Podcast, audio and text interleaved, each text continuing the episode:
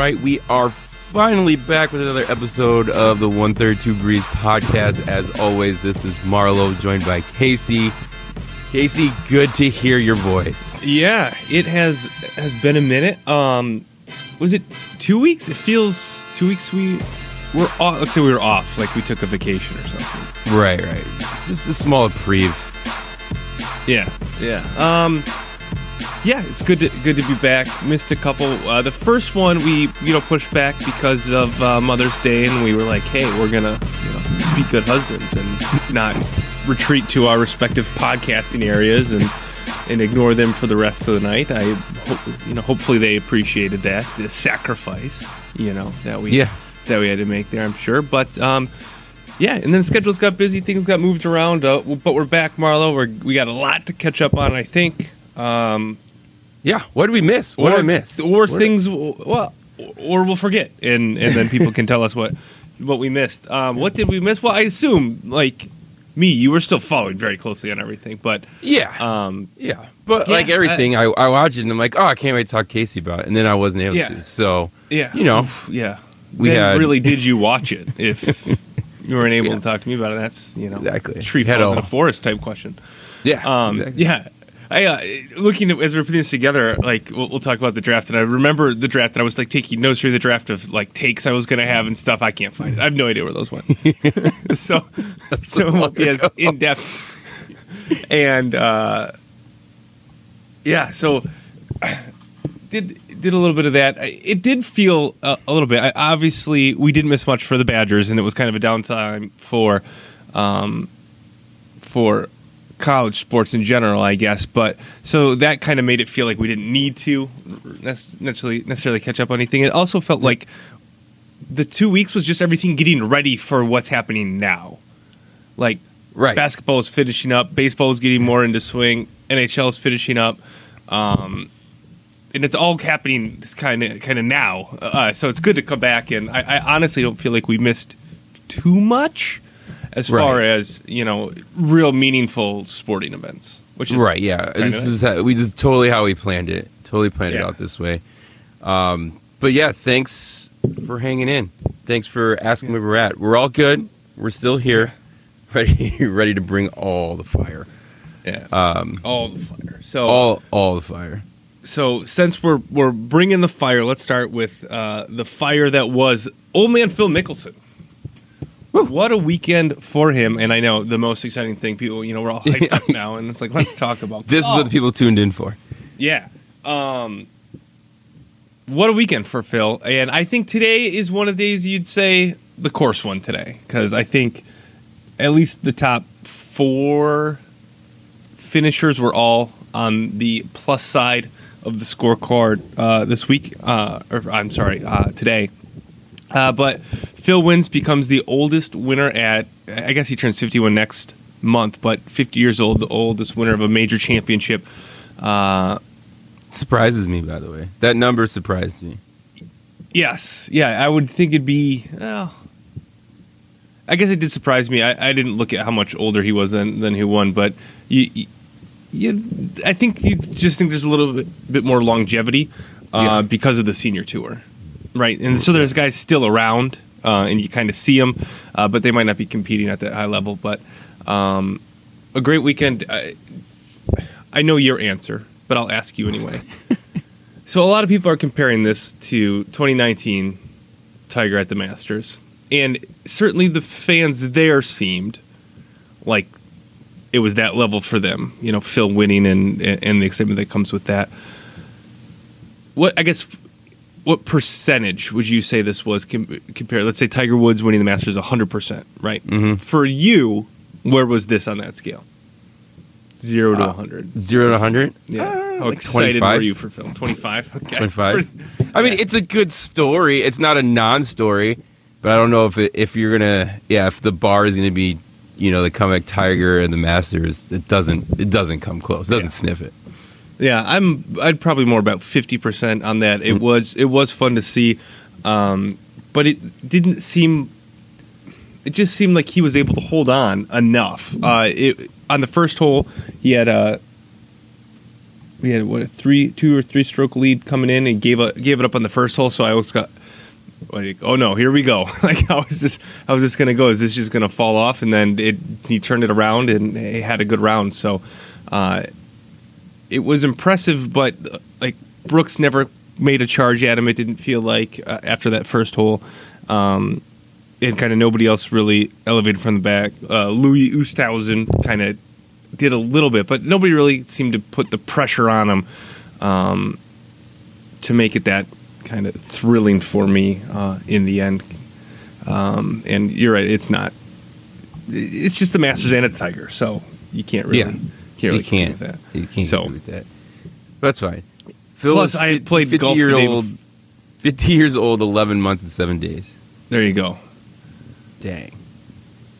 But yeah, you were all juiced up from playing golf. So I had played golf, so I was, you know, it was right in my wheelhouse for the weekend. So I was ready to go, and you know, pretend I played anything like this. Right. No, that's the best part. After you play around, you're like, all right, and you look at the golfer tee, like, oh, I could probably hit that shot. I could probably get that one. My dad sent me a text, and they had it was a picture of Phil teeing off on the 18th, and he's just surrounded by people, you know. And he's like, "Can you imagine hitting in front of this many people?" I said, "I was nervous hitting in front of our two foursomes of everybody I knew. I was nervous enough for that. I couldn't imagine that sort of thing. Although I think I did do well under that pressure. Couldn't find a drive the rest of the day, but when we first teed off, it was all right. Pretty much the same thing. So golf is back, at least for now. Old man Phil is back. We'll see. Crowds are back. Crowds are back. That was a big crowd. Fun to see. Yeah. Did that. All right. Let's go farther back in time now. I just wanted to start with that because it was... Yeah, because it was recent. So...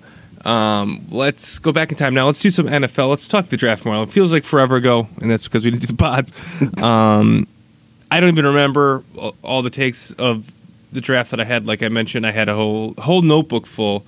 I think in general, kind of the excitement that we had going into the draft was the skilled players, the quarterbacks, and they all went pretty high. They all went to, with the exception of one that we'll talk about in a second, to teams that I think, you know, the ones I wanted to root for went to teams I can kind of root for those players, so that worked out.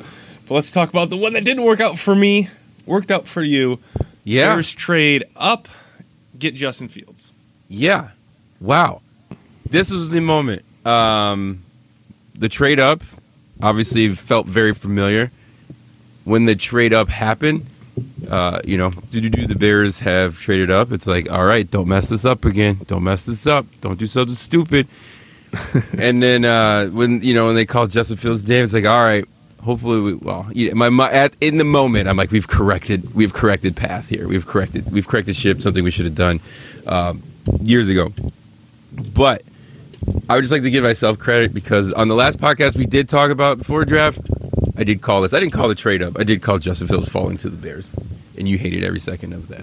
Yeah, maybe. Then it actually happened. Happened. Obviously, I'm excited. I'm sure Andy Dalton's not excited, but that's a typical Bears move. Get a quarterback in there, but this could be. I don't know. It was the first time. And, you know, the rest of the draft was, you know, okay. Cups and linemen and a couple other position players. But I think it was the first time I left, and that was the first round especially, like, left draft night, like, feeling like, oh, we did something. Oh, I'm okay with everything we did. Like, usually it's the total opposite. You know, what we gave up, whatever. If the quarterback works out, it'll all be worth it. And I have much more faith that this would work out than the other guy they did this for.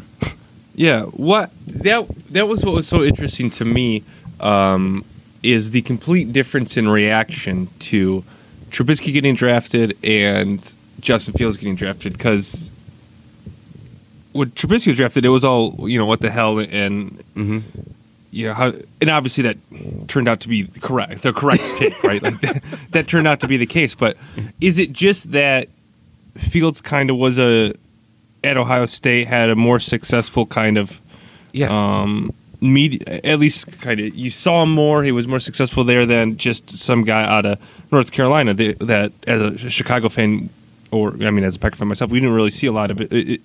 Is it as simple as that that's the difference? I think that's kind of simple, stature. Like, I remember it being like, and there's always, you know, this draft had two. What's the guy from North Dakota got drafted? But anyways, every draft has a player. Trey Lance. Yeah, every draft has a player that's like, or especially a quarterback that's like, all of a sudden you're like, you don't hear him. Come the draft, he's the best quarterback ever for some reason. And those, for the most part, don't turn out. And that was Trubisky for that year. He just started shooting up for no reason. Had really, you know, and didn't have the body of work, to really compare it to. And so most of the times those don't work out. And I think, and then with the caliber of the Deshaun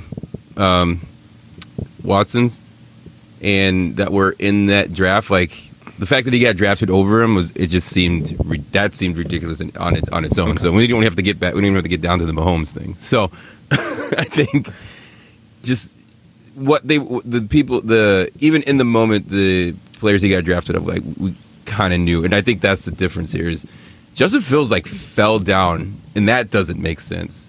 And I know we talked about this way back when, but that didn't make sense. All of a sudden, him falling down when he clearly had the body of work and could clearly see the talent there. Right. Okay, that makes sense. Yeah. So I guess you mentioned Trey Lance and some of the other quarterbacks, and the 49ers seem very proud of themselves for how in the dark they kept everybody and how they seemingly tricked people into thinking they were going to pick Mac Jones. What was the point? It didn't change anything. They were in the third. They had the third pick. Nobody could do anything. Everybody knew it was going Trevor Lawrence, Zach Wilson, and everybody knew that they had, you know, the pick of whoever they wanted at third. It seems like they kept it so close to the vest, even people within their organization didn't know. And why? Who cares? What did it accomplish? I don't understand. I don't know. Maybe in their cahoots with ESPN, get better ratings in the first couple of picks. Because that was the show, right? Everyone's like, okay, here comes the 49ers. Like, yeah. And then to your point, like, who cares? Who cares? Maybe it's a long play. Maybe they're just trying to fake organizations out for, like, the longer, like, keep them always. Oh, it's like, oh, no, 49ers have it up there. We don't know what's going to go on. They're the wild card. But, yeah, for the time being, I don't understand it. I don't either. It was very strange. So rest of draft, you said kind of blocking, tackling, getting it, players at positions you felt pretty good about. Anything else? Just want to be excited again about Justin Fields? Or I was really excited about Justin Fields. I was excited to see him in that number 1 jersey in the mini camps, the rookie mini camps. Yeah, out there. So it'll be interesting. Obviously, we'll get more about football, but as of right now, I'm going to guess week 4 starting. Okay. They'll be 4-0 because Andy Dalton, QB1 out there. Yeah. Speaking of week 4, we did get a schedule drop, Marlo. We did. And it's confusing because there's 17 games. Drop. Yeah. I can't believe how much of a holiday they make it. Or not a holiday, but like a... They try to make a spectacle, but then what sucks is they all get leaked. And so I already know it, and then they try to... And it's like, oh... Actually, that's what happened this year. Like, they all got leaked. I had seen them via Twitter and Instagram and everything, and then all of a sudden, like, okay, now we're doing the release show. I was like, wait, what? That already happened. Thought so too. Yeah, we can go through it. So 17 games to now. Everybody's. So what do you think is going to happen? Instead of everybody saying that their team's going to 10-6, do they go 11-6, 10-7. It makes. I don't know. What do you think the most common?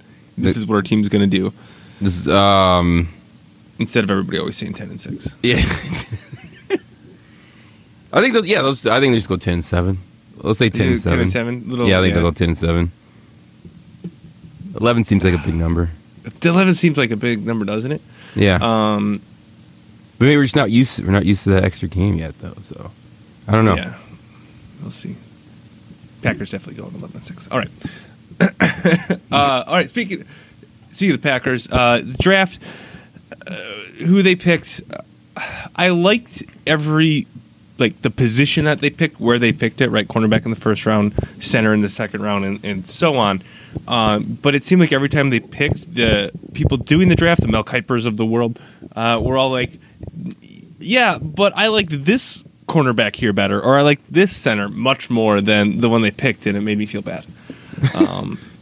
Because it was just like, yeah, he was like my sixth-ranked cornerback, and they took him as like the second cornerback or something. So I don't know. We'll see. But that didn't make me feel great, although I did like the positions, and I think getting who's the Amari,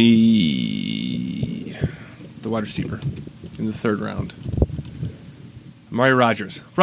Couldn't remember that last name. Good job by me. Weird. Good job. I wanted to say Amari Cooper. I don't know why. But Amari Rodgers in the third round, I think, is a good spot to take a wide receiver.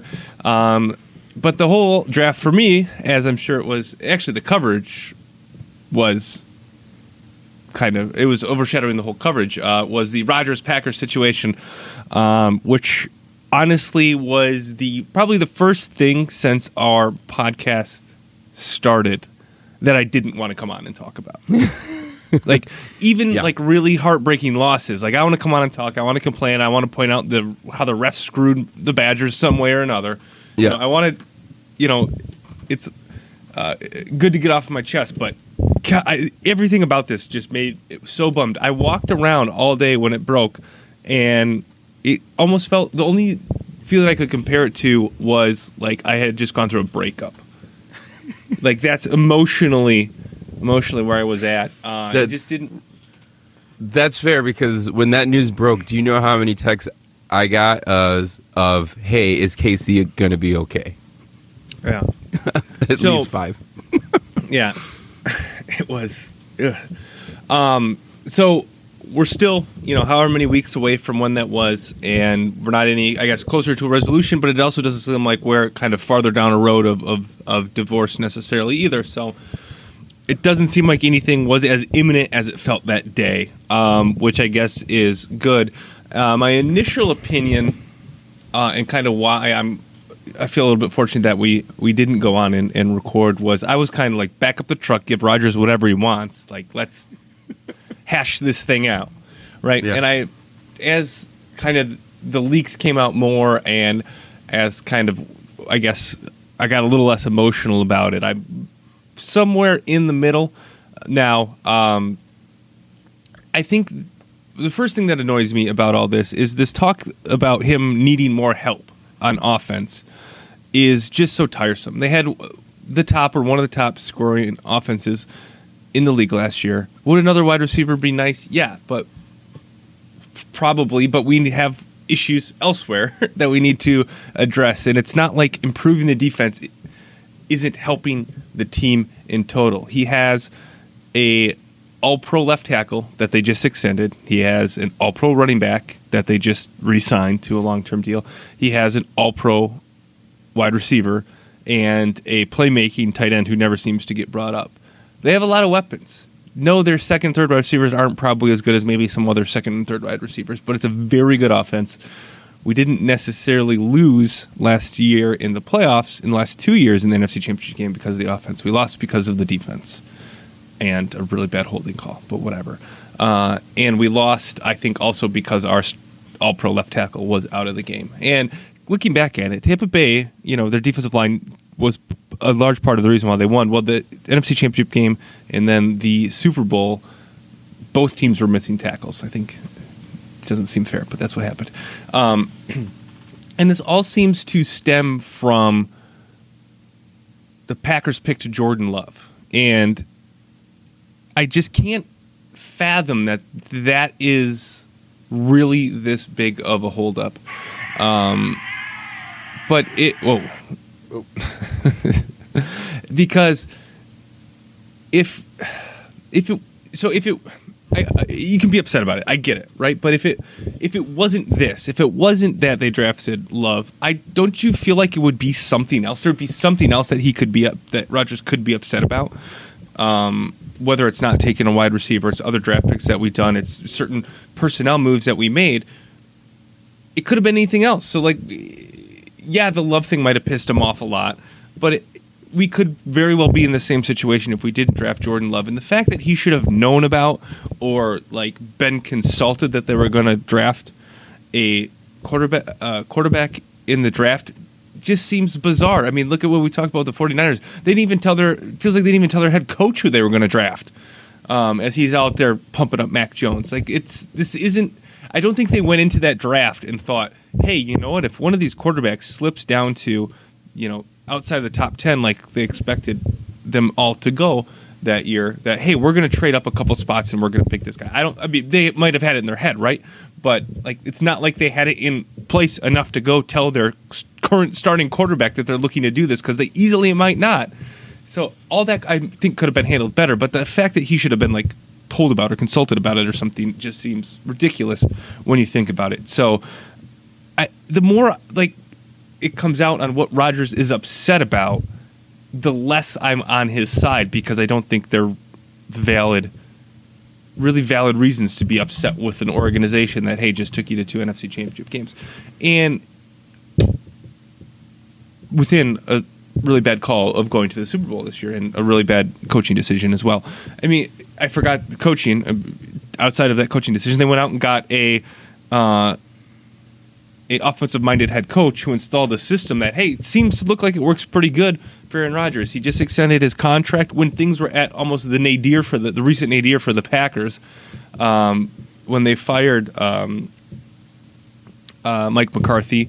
He signs on for an extension then, but now that things are going better as an organization, he's more upset. It doesn't make any sense.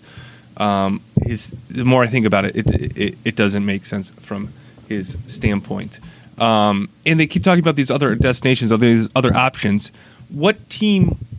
I know Rodgers is the quarterback, but is Denver necessarily a better situation? Is San Francisco, I guess they probably would have been, but they just drafted a quarterback, necessarily a better situation? Are the Raiders a better situation? I know that one's not. Like, I don't understand why he thinks that some other team is going to give him a better chance to get to the Super Bowl than the Green Bay Packers because of all the options on offense and the things I talked about before. So it's very disheartening. I still think, you know, there needs to be some sort of meet in the middle from the Packers organization. I think they'll figure it out. I hope, for my sake at least, that they do.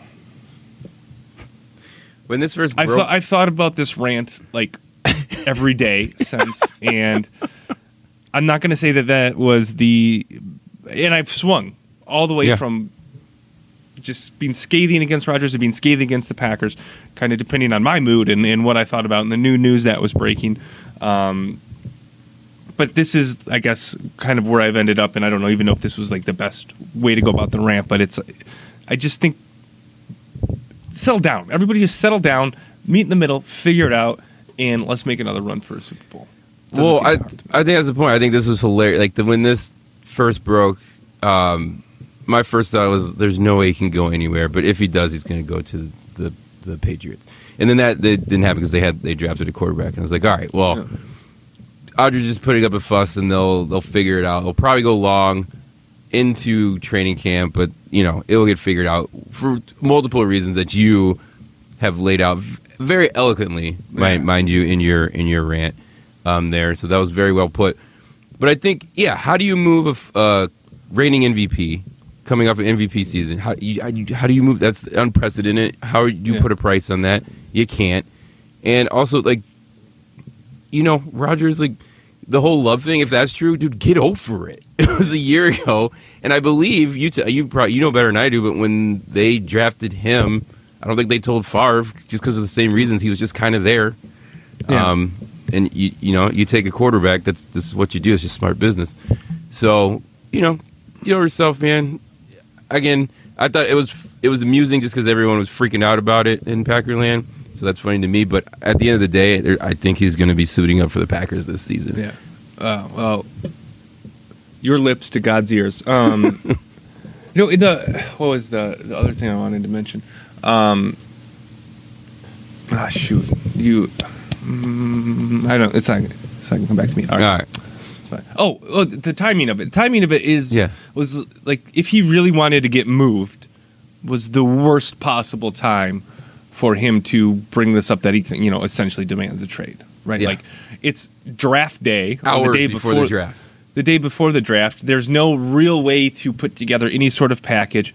You know, the Packers have all done their scout. All the teams have done their scouting and have an expectation of where they're going to be drafting, and to try and put together, because if he was going to get moved, there would presumably have to be some sort of draft compensation coming back to the Packers' way, probably pretty significant. And you just can't do that the day before, like put the framework together. So if you really wanted to move, that was the worst time, I think, to even bring it up. So hopefully that's just a sign of him trying to prove a point and, prove a point to the organization. Hey, all these eyeballs are in the NFL because of the draft.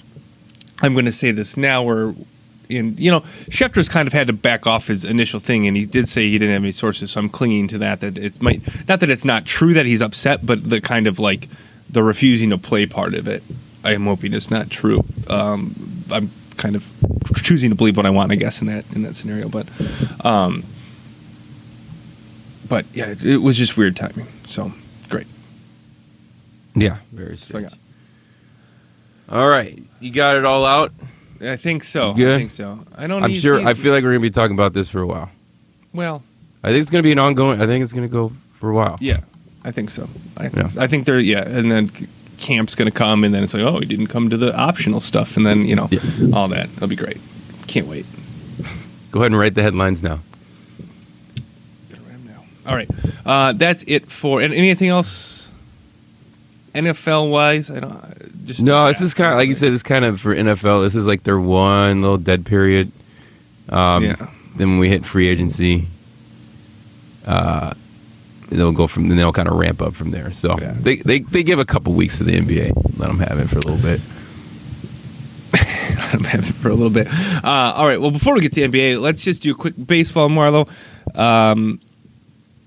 There was 2 no hitters in 2 days. Yeah. And does baseball have a no-hitter problem? Oh, baseball has a no-hitter problem. The balls are not juiced? What are they? The balls are not juiced. They're I think it's drained. The balls are drained. Yeah, I don't know. Maybe 6. Do we know what the record is for a season? It's 7. I looked up. It was 7. Oh, is it really? 7, yeah. Well, maybe they do.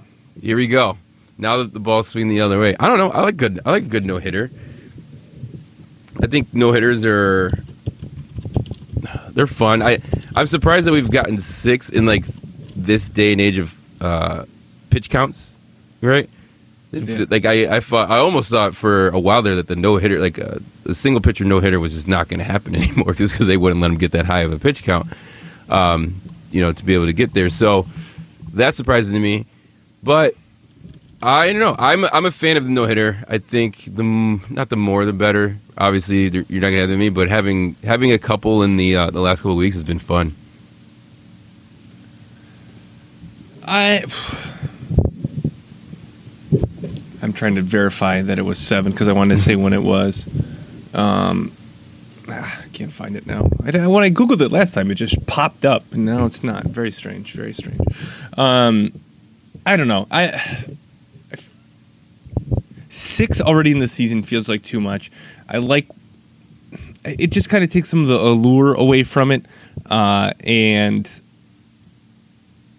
you kind of talk yourself into low-scoring games being fun because there's the chance of a no-hitter. So maybe when it's more often, that will be better. But I felt, again, this is just kind of nostalgia, I guess. But I just feel like I remember pitchers who had no hitters, and if we're gonna have.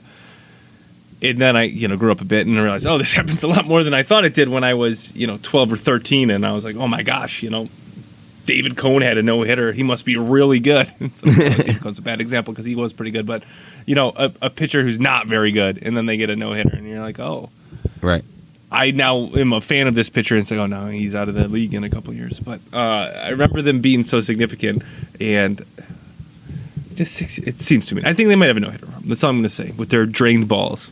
No-hitter problem. All right. There was a big article. Shoot, I forget what it was in. Was it The Athletic? They're talking about the cheating that pitchers are doing, or they're using substances to doctor the balls. And it seems the article almost made it sound like it was cheating in broad daylight, and just people were baseball is turning the other way, which baseball would never do, right? No, never. It's not like a baseball thing to do.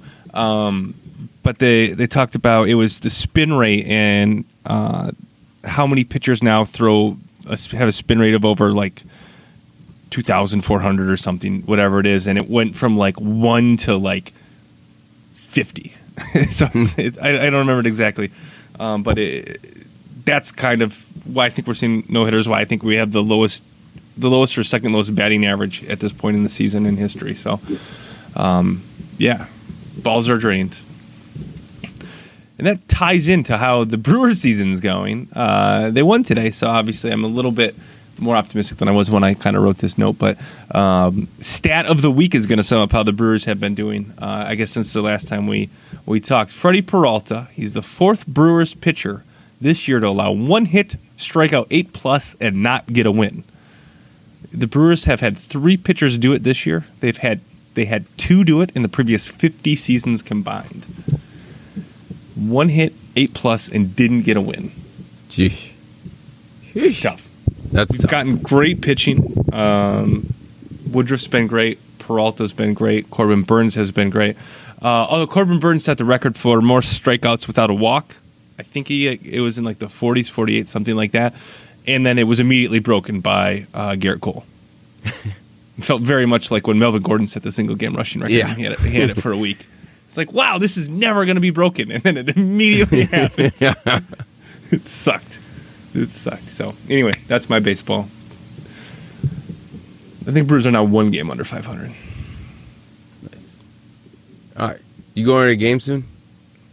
I am going to go soon. We were talking about going Father's Day weekend, but we had to we changed the weekend. We're going camping. We're going to go camping Father's Day weekend because it was all booked. A lot of campsites are all pretty full tomorrow. I think people are getting out there and camping a little bit more, or I'm just way later in the year than I normally am to book these camping sites. I don't know. One of the two. But just out there roughing it. Just saying, if you want to go camping, you look to book now because they're getting. Oh no, the Brewers are 500 now, 23. Look to book now because they're filling up. They're filling up fast. But I'm looking forward to going. Got to find we think we're going to do a day game. Bring the kids. Ooh, a family outing. Yeah, drive. Actually, like a 3:00 game would be great because then we can drive up. You know, then the car ride's nap time. That would work. So we got to find a weekend game that would work for us there. But I'm excited to go.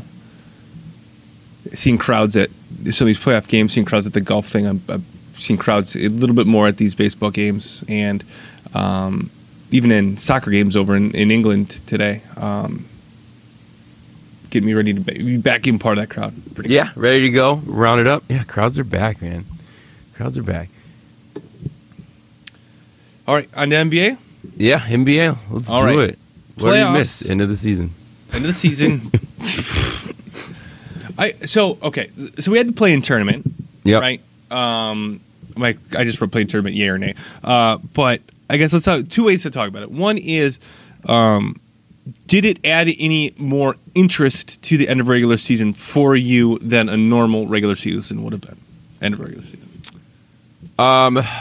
This season it did because we had the Lakers vying for a spot.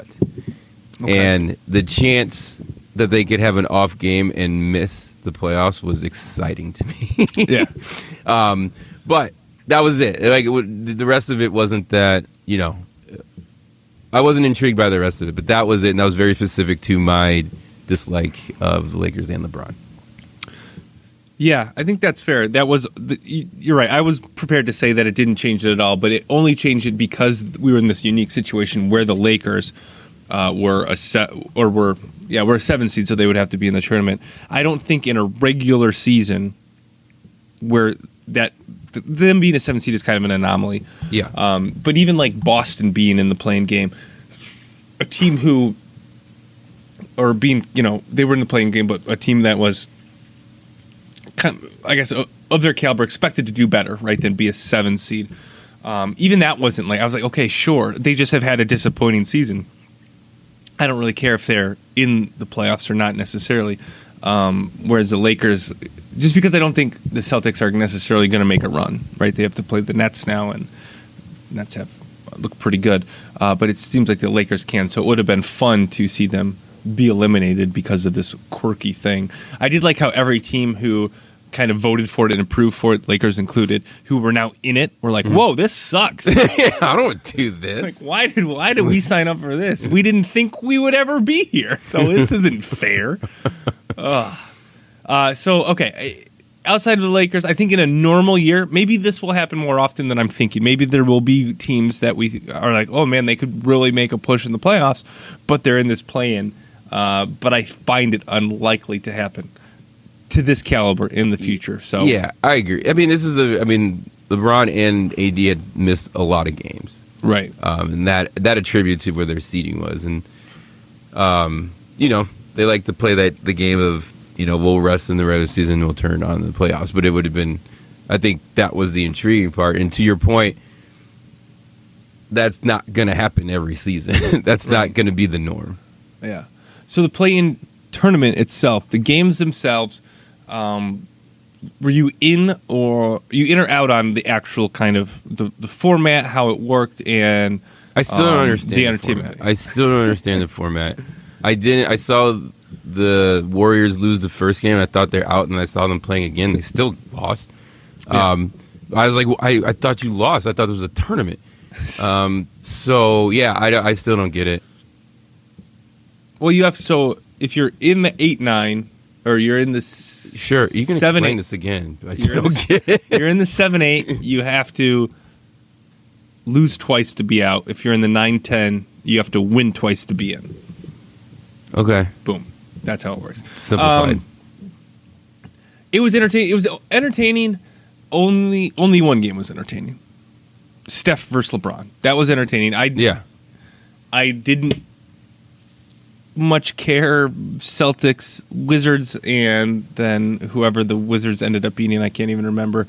And then Memphis beats Golden State, so we miss out on Steph Curry being in the playoffs. That seems like a bad thing for interest in the playoffs. I guess you can try and talk yourself into Memphis being this, you know, new young team or whatever, and now they made the playoffs. They're beating Utah right now by 11 in the third, so. Maybe this will look stupid saying this, but like I don't take that.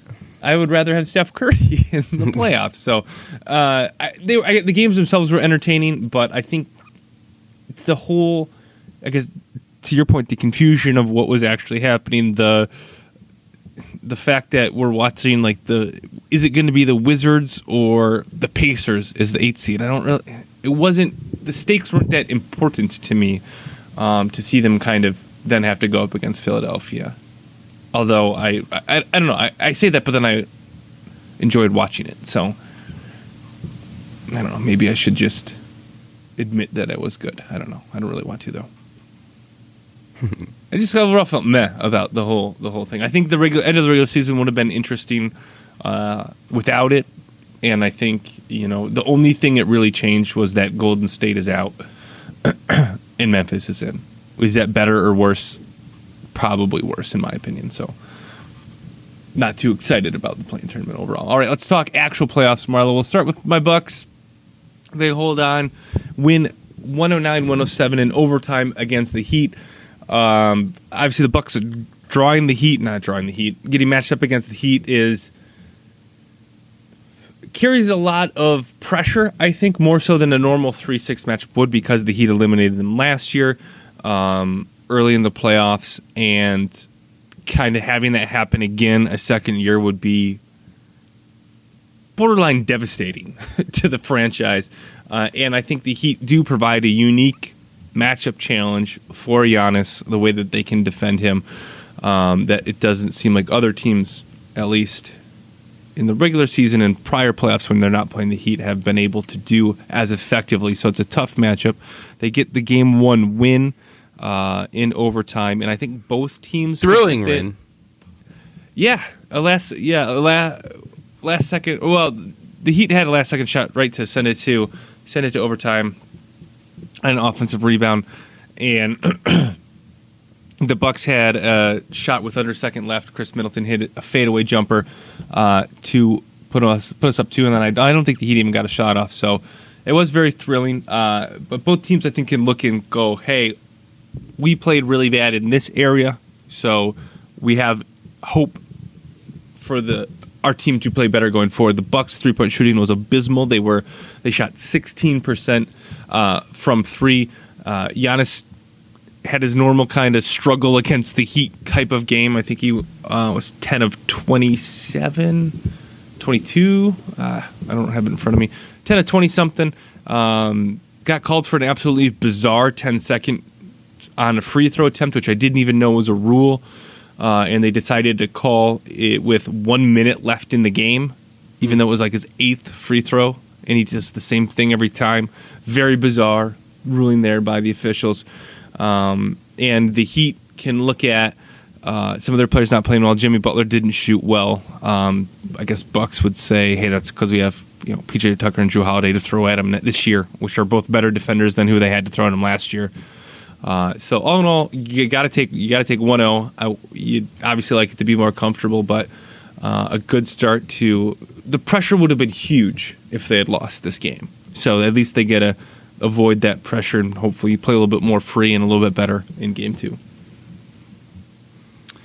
Yeah, weird game. He'd had weird uniforms. Made them look like the Lakers. It took me a while to adjust to that for no reason, but.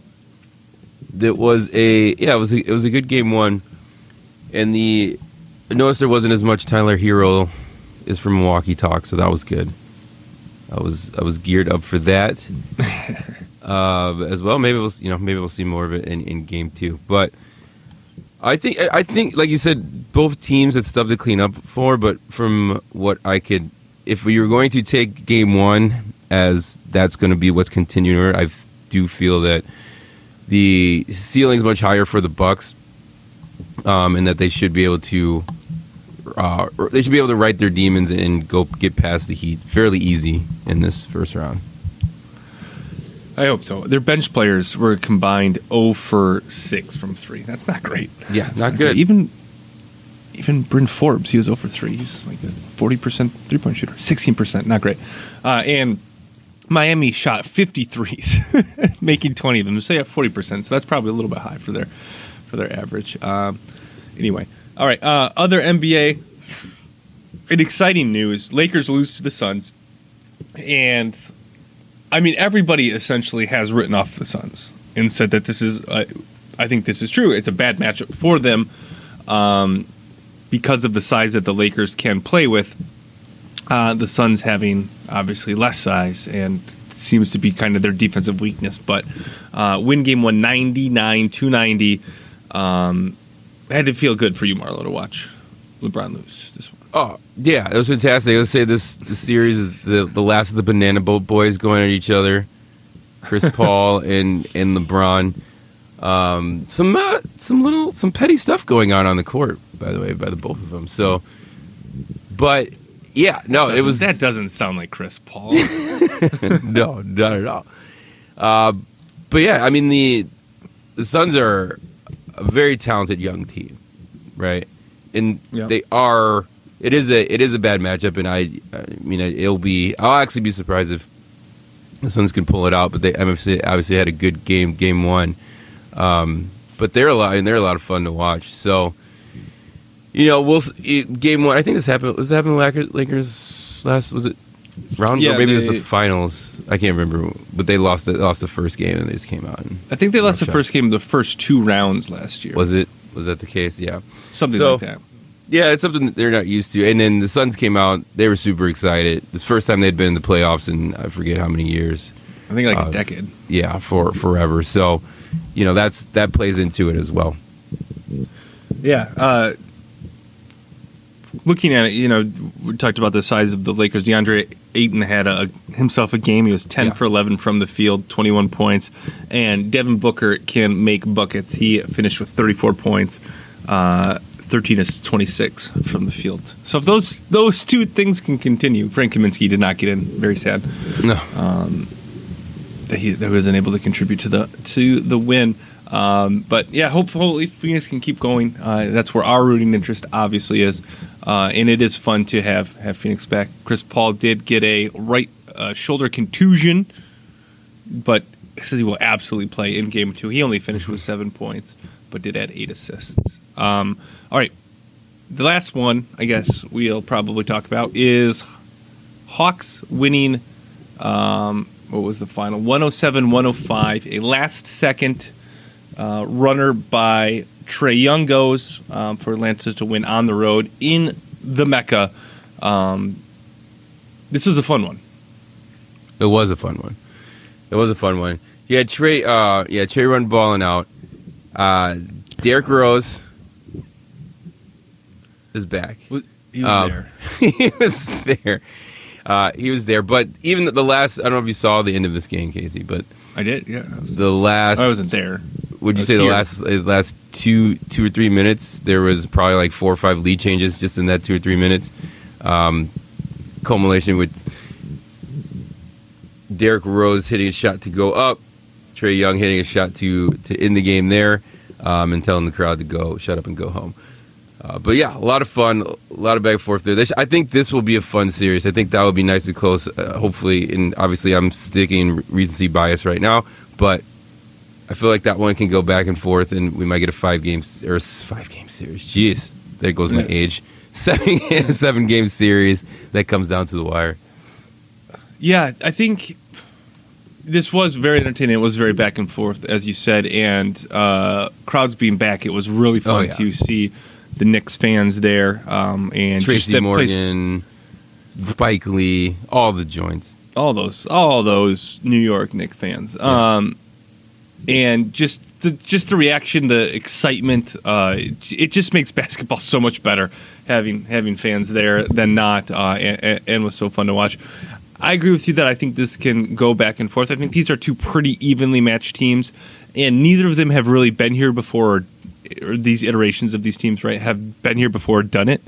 So I think because of that, there's more possibility for it to kind of go back and forth, right? Then if like the Hawks were like an experienced veteran team, they might know, you know, been there before. It might be easier for them to kind of put their stamp on the series and move on. But with it being, you know, Trae Young's first playoff game today, he did. You know, well, as you mentioned, finishing with 32 points, 11 for 23 from the field, 9 and 9 from the free throw line. And man, when he starts hunting for free throws, it's so frustrating. He's so good at it, but he creates the contact and then like flails like no one else. It's if he gets matched up against the Bucks, I don't know how I'm going to do. And the Knicks, I think we talked about. Bucks and Heat kind of things they could point at. I think the Knicks, you look at Julius Randle, finished with 15 points, 6 of 23. He had a big three-pointer towards the end of the game, but he really struggled in this game. And I think you would, based on his play throughout the season, you would not expect that to continue through the series. So I think they would point to that and say, we can play better and do better, get better from him. So it'd be fun. The reactions. Who had that awesome dunk? Was that Burks? I can't even. It was Burks. The Knicks had an awesome dunk, and everybody just went nuts. And it was like, wow, crowds are back. Crowds are back. And it's weird being like, hey, this Knicks. It's like kind of out of nowhere. Tibbs is there. It's kind of fun. But the second they start winning, I swear to God, it's going to be so annoying. if they actually like win a couple playoff series or win this series, and let's say give. The 76ers a hard series. It's going to be really annoying if they do well. But now it's fun. Yeah, it's fun now.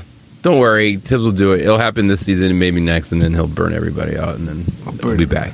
They'll be back. All right. Hockey, Marlo, it's happening. Hockey's going on. Did you know this? Are you aware of this? I was semi-aware that something was happening. Hockey playoffs there. Don't know who's in it. Don't know who's winning. So this is about the time where we pick a team. No, not yet. Yeah. Not yet. It's getting there. Well, yeah, we got to see. We got to start looking for teams. So it's a little bit different this year, Marlo, because they're doing like the regional brackets or like these pod brackets, right? So all the Canadian teams are playing the Canadian teams. Okay. They stuck with it. Oh God. What are other? Okay. Yeah. Cool. So it's essentially it's the Canadian team. So this is what's going to make it tougher because, you know, based on my hierarchy of who to root for, it's going to be, you know. So, for example, there's the Southeast teams nobody cares about. It's Carolina, Nashville, Florida, and Tampa Bay. Tough. Although that's a tough pick.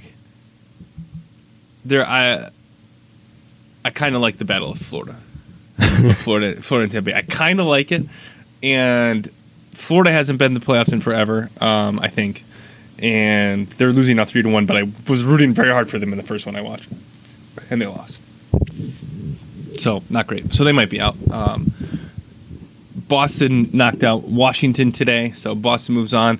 So then it's like Northeast. So it's Pittsburgh, New York, Washington, Boston, and then you got the Western teams. It's very strange. Just it's these 1 through 4 pods. All right. Yeah. Now you just made me out to the finals. Okay. Colorado swept St. Louis. The Avalanche are good again. Warning. But how? Okay. So I guess Colorado. I always forget that Denver's closer than I think it is. I was like, doesn't seem like it should be in a pod, but hey, okay. There we go. That works. That's hockey. That's my hockey talk. All right. Figured out what's happening. That was more hockey talk than I thought we were gonna have when we put it down here. So kudos to you. We're gonna have a Canadian team in the semifinals, so that's exciting because one of them has to be. All right, hockey talk's done. Now for the segment people have been just salivating over for the last couple of weeks that haven't been there for them, but we're bringing it back. It's Gacy's Corner Kick. It's weeks of just drool. All right, Corner Kick, Marlo. This was another reason why I was like, that's okay, not having podcasts because they want to jinx it. I didn't want to jinx the run that Liverpool is on to finish the season.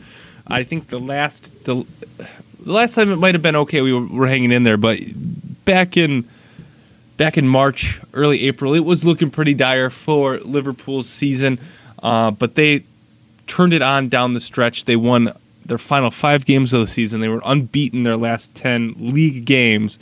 They climbed from 7th to 3rd over this time. They finished 3rd. They qualified for the Champions League, which means additional about £60 million that hopefully they can turn into some reinforcements for the club. Last weekend probably had one of the most insane soccer moments that I've seen. They're tied 1-1 to West Brom. They need to win to kind of keep the keep Champions League qualifying in their own destiny or whatever. Keep control of it to continue to win out. They had to win out to kind of guarantee that they'd be in the Champions League. So they're tied 1-1 to West Brom. They're in the 95th minute. They win a corner kick. This is probably going to be the last play of the game. Or close to it, and up comes the goalkeeper, Allison.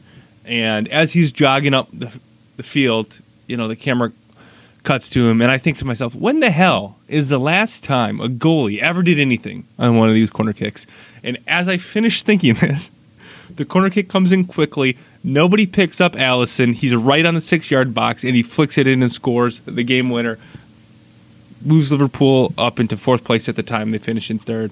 And was one of the most unbelievable moments, and it was the last play of the game, and everybody's hugging, and it was absolutely unbelievable.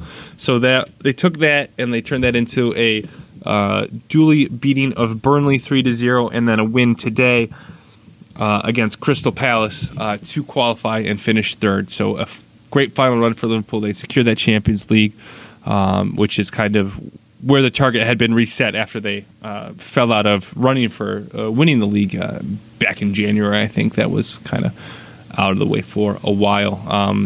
Manchester City does win the league officially today, even though it was kind of out of reach a couple weeks ago. In a sad note for this Liverpool game, they do hand my distant relative Roy Hodgson a loss on his final game. He's retiring after 46 years of managing in the top flight of English soccer. So congratulations to him on that. But more importantly, Liverpool move on. They're moved in the top three. Leicester City is the one who missed out. There was really three teams vying for that fourth spot.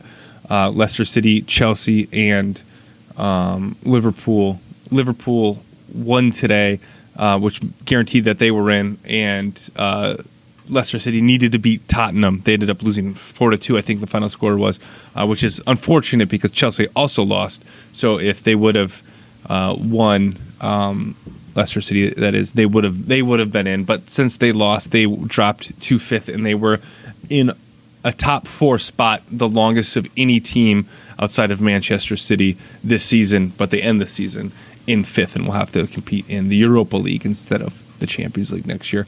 Elsewhere in soccer, Lille wins Ligue 1.